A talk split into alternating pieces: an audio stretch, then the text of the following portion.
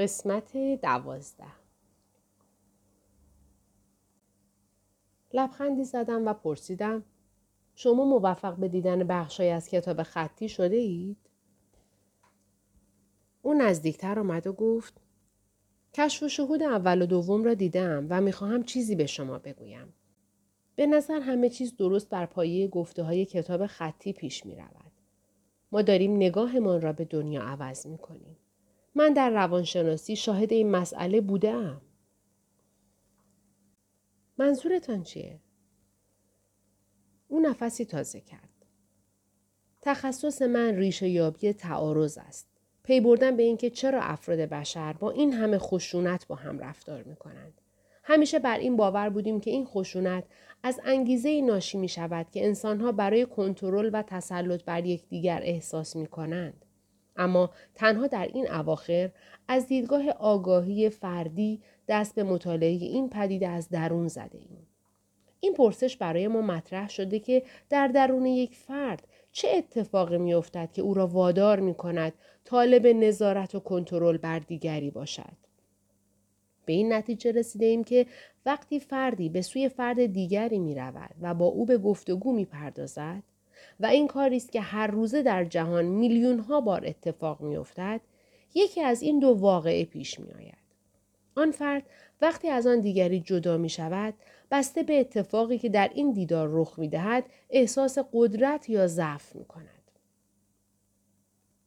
نگاه تعجب آمیزی به او کردم و او از اینکه درباره این موضوع این همه بالای منبر رفته بود اندکی دست پاچه به نظر می آمد. از او خواهش کردم به حرفایش ادامه دهد. او افزود به همین دلیل ما انسانها ظاهرا همیشه موضع زیرکانه ای در پیش می‌گیریم. بیان که جزئیات موقعیت یا موضوع بحث برایمان اهمیت داشته باشد خودمان را آماده می کنیم که چیزی بگوییم که باید برای پیش بردن حرف خودمان به زبان آوریم. هر یک از ما در جستجوی راهی برای تسلط داشتن و بنابراین دنبال دستاویزی است که در مواجهه و رویارویی همچنان در رأس باشد. اگر موفق شدیم، اگر دیدگاه ما غالب آمد، آن وقت به جای احساس ضعف نیرو و قدرت روانی پیدا می کنیم. به عبارت دیگر ما انسان ها دنبال این هستیم که به هم کلک بزنیم و تسلط پیدا کنیم. آن هم نه صرفا به خاطر هدفی معقول در جهان بیرون که در پی دستیابی به آن هستیم. بلکه به لحاظ سرزندگی و روحیه‌ای که از نظر روانی به دست می آوریم. به همین دلیل ما شاهد این همه تعارضات آزارنده در جهان هستیم چه در سطح فردی و چه در سطح ملت ها. نظر همگان در رشته تخصصی من این است که این موضوع کلی اکنون از وجدان عمومی سر برآورده. اکنون ما انسانها درک می کنیم که چرا این همه ماهرانه بر یکدیگر تسلط پیدا می کنیم و در نتیجه انگیزه های خود را از نوع ارزیابی می کنیم. ما برای تأثیر متقابل بر روی یکدیگر در پی شیوه های دیگری هستیم. به نظر من این ارزیابی دوباره بخشی از چشمانداز و نگرش جدید به جهان خواهد بود که کتاب خطی از آن سخن به میان می آورد. وقتی ویل به ما نزدیک شد حرفمان قطع شد. او گفت آنها آماده پذیرایی از ما هستند. با عجله کوره راه را پشت سر گذاشتیم و وارد جایی مانند زیرزمین در آن ساختمان شدیم که برای سکونت خانواده منظور شده بود. از اتاق نشیمن گذشتیم و به اتاق نهارخوری رفتیم. روی میز غذای گرم، سبزیجات و سالات بود.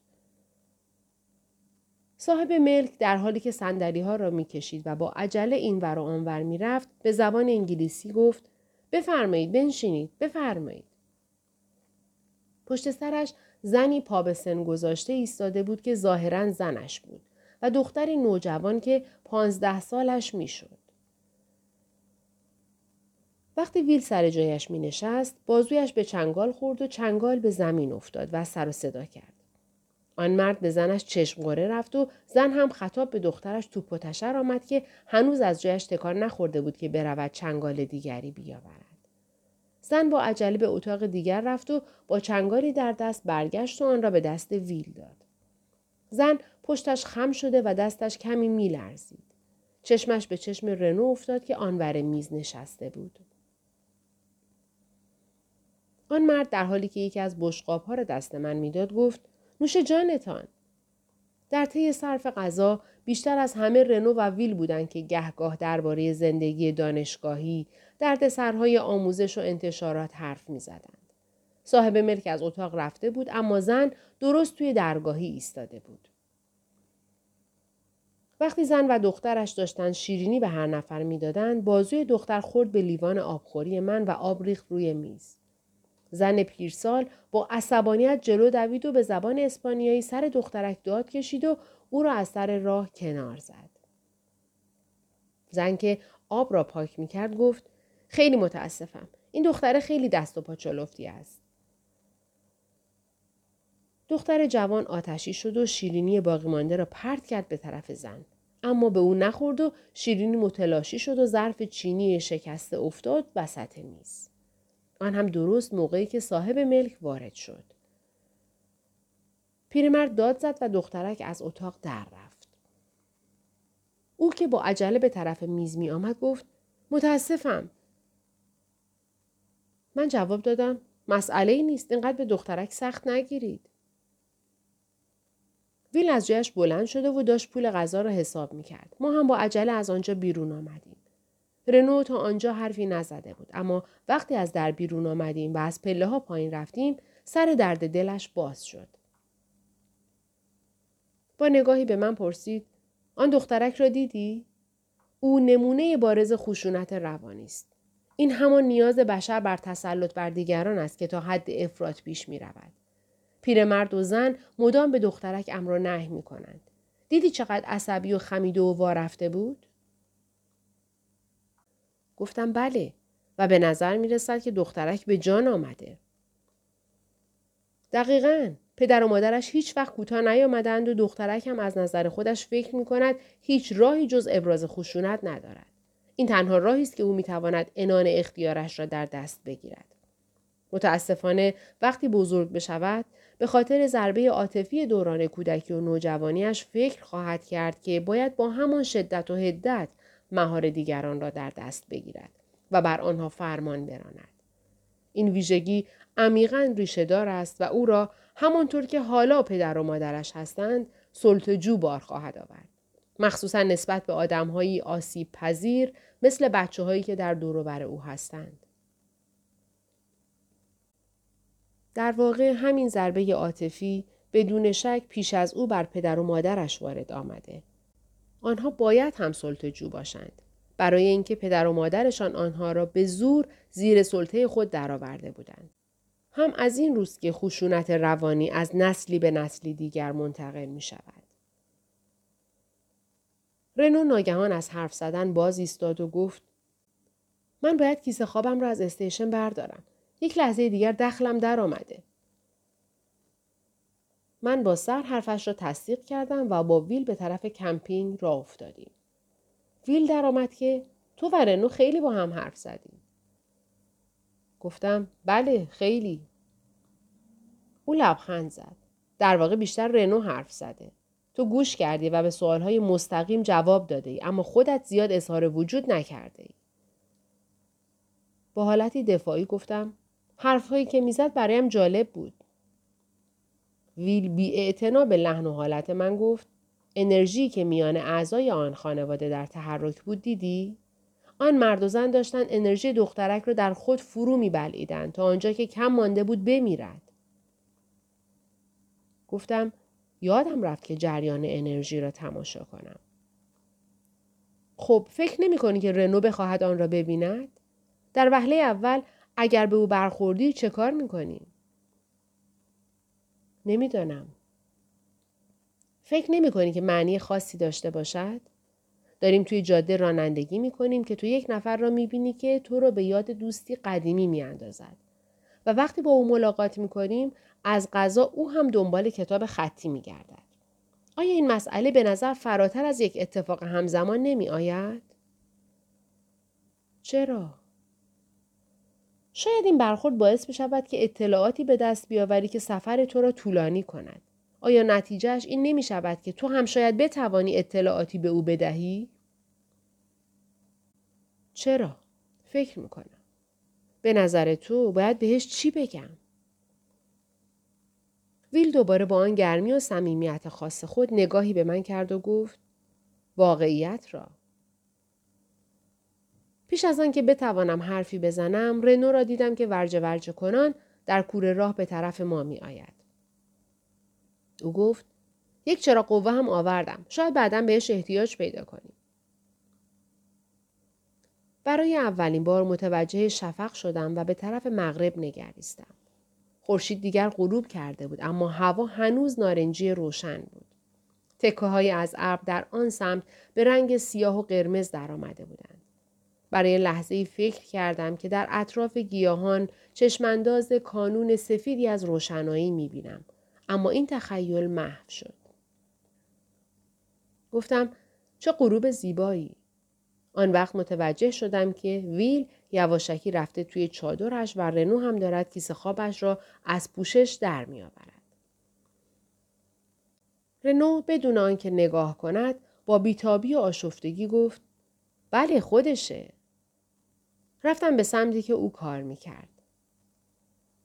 سرش را بالا کرد و گفت وقت نکردم ازت بپرسم چه کشف و شهودهایی را دیده ای؟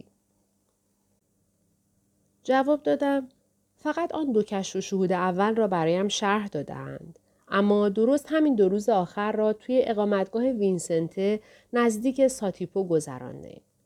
آنجا که بودیم یکی از افرادی که سرگرم تحقیق بود نسخه از کشف و شهود سوم را به من داد. کاملا حیرت آور است.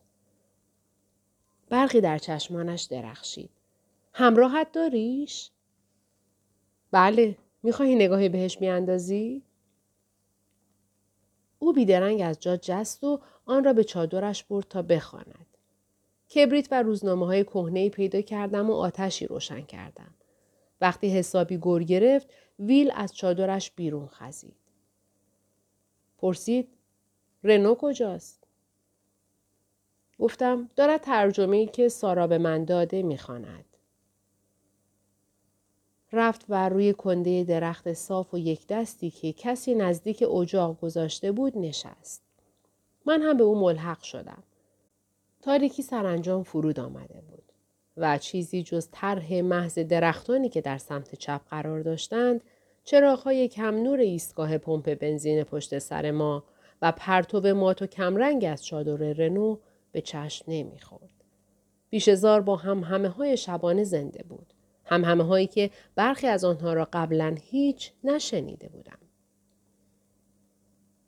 پس از نزدیک نیم ساعت رنو در حالی که چراغ قوه دستش بود از چادرش بیرون آمد. به طرف ما آمد و سمت چپ من نشست. ویل داشت دهندره می کرد. رنو گفت این کشف و شهود مبهود کننده است. راستی کسی هم می تواند این میدان های انرژی را ببیند؟ من از تجربه هایم مختصری برایش حرف زدم. اول از رسیدن ما به وینسنته شروع کردم و تا آنجا پیش رفتم که عملا به چشم خودم های انرژی را دیده بودم. دقیقه ای ساکت ماند. سپس پرسید آنها عملا آزمایش می کردند و انرژی های خود را روی گیاهان منتقل می کردند و باعث رشد گیاهان می شدند؟ گفتم حتی در نیروی تغذیهشان هم اثر میگذاشتند. او انگار که با خودش حرف می‌زد گفت اما کشف و شهود اصلی فراتر از این است. کشف و شهود سوم می‌گوید که جهان به طور کلی از این انرژی ساخته شده و ما می توانیم نه تنها روی گیاه ها بلکه روی سایر چیزها هم تأثیر بگذاریم. آن هم درست به وسیله کاری که با انرژی انجام می دهیم. انرژی که به ما تعلق دارد. بخشی که ما می توانیم آن را در اختیار خود داشته باشیم. در اینجا لحظه ای مکس کرد. از خودم می‌پرسم که چطور با انرژی خود روی دیگران تأثیر می‌گذاریم. ویل نگاهی به من کرد و لبخند زد. گفتم هرچه دیدم بهت می‌گویم. من شاهد بحثی بودم که بین دو نفر در گرفت و انرژی ها به راستی کارهای عجیبی می رنو دوباره عینکش را بالا زد. خب برایم تعریف کن که چی شد. در اینجا ویل از جایش بلند شد و گفت فکر می‌کنم احتیاج به خواب دارم. یک روز طولانی رو پشت سر گذاشتیم. ما هر دو به او شب بخیر گفتیم و او رفت توی چادرش. پس از آن تا آنجا که از عهده ام برمی آمد به شرح گفتگوی سارا و دانشمند دیگر پرداختم و درباره تأثیر و فعل و انفعالات کانونهای انرژی آنها تأکید کردم. رنو گفت یک دقیقه صبر کن ببینم. به چشم خودت دیدی که انرژی هایشان همدیگر را میمکیدند؟ سعی می‌کردند که مثلا وقتی مشغول بحث بودند انرژی یکدیگر را بگیرند؟ گفتم بله درست است. لحظاتی به فکر فرو رفتم. ما باید این مسئله را کاملا تحلیل کنیم. دو نفر آدم داشتند با هم بحث می کردند بر سر اینکه چه کسی نگاه و دید درستی به مسئله دارد. بر سر اینکه حق با چه کسی است. هر یک در پی این بود که بر آن دیگری پیروز شود. حتی تا مرز باطل کردن و اعتبار ساختن اطمینان و اعتماد به نفس و توهین و ریشخند آشکار آن دیگری. ناگهان او سرش را بلند کرد. بله، همه اینها منطقی و معقول است. گفتم منظورت چیه؟ حرکت و جابجایی این انرژی اگر بتوانیم به طور سیستماتیک آن را مشاهده کنیم راهی است برای درک و فهم چیزی که انسانها به دست میآورند آن هم وقتی که ما با هم رقابت و مجادله می کنیم و یکدیگر را آسیب می رسانیم. وقتی افراد دیگر را زیر سلطه خود در می آوریم، انرژی آنها را می گیریم. به خرج دیگران پر می شویم. و پر شدن همان چیزی است که ما را برمیانگیزد و بر سر شوق می آورد. ببین من باید نحوه دیدن این میدانهای انرژی را یاد بگیرم. این اقامتگاه وینسنته کجاست؟ چطوری می توانم به آنجا بروم؟ من موقعیت کلی آنجا را بهش توضیح دادم اما گفتم باید مسیرهای خاص را از ویل بپرسد. او به حالت تسلیم گفت باشد برای فردا. حالا یک کمی باید بخوابم. می‌خواهم تا حد امکان زود راه بیفتم. به من شب به خیر گفت و رفت توی چادرش و مرا با آتشی که ترق و تروق می‌کرد و با صداهای شب تنها گذاشت. وقتی بیدار شدم ویل از چادرش بیرون آمده بود. بوی سریال داغ صبحانه به مشامم می‌خورد. از کیسه خوابم بیرون خزیدم و از دریچه چادر نگاهی به بیرون انداختم. ویل ماهیتابه ای را روی آتش گرفته بود. از رنو و چادرش خبری نبود.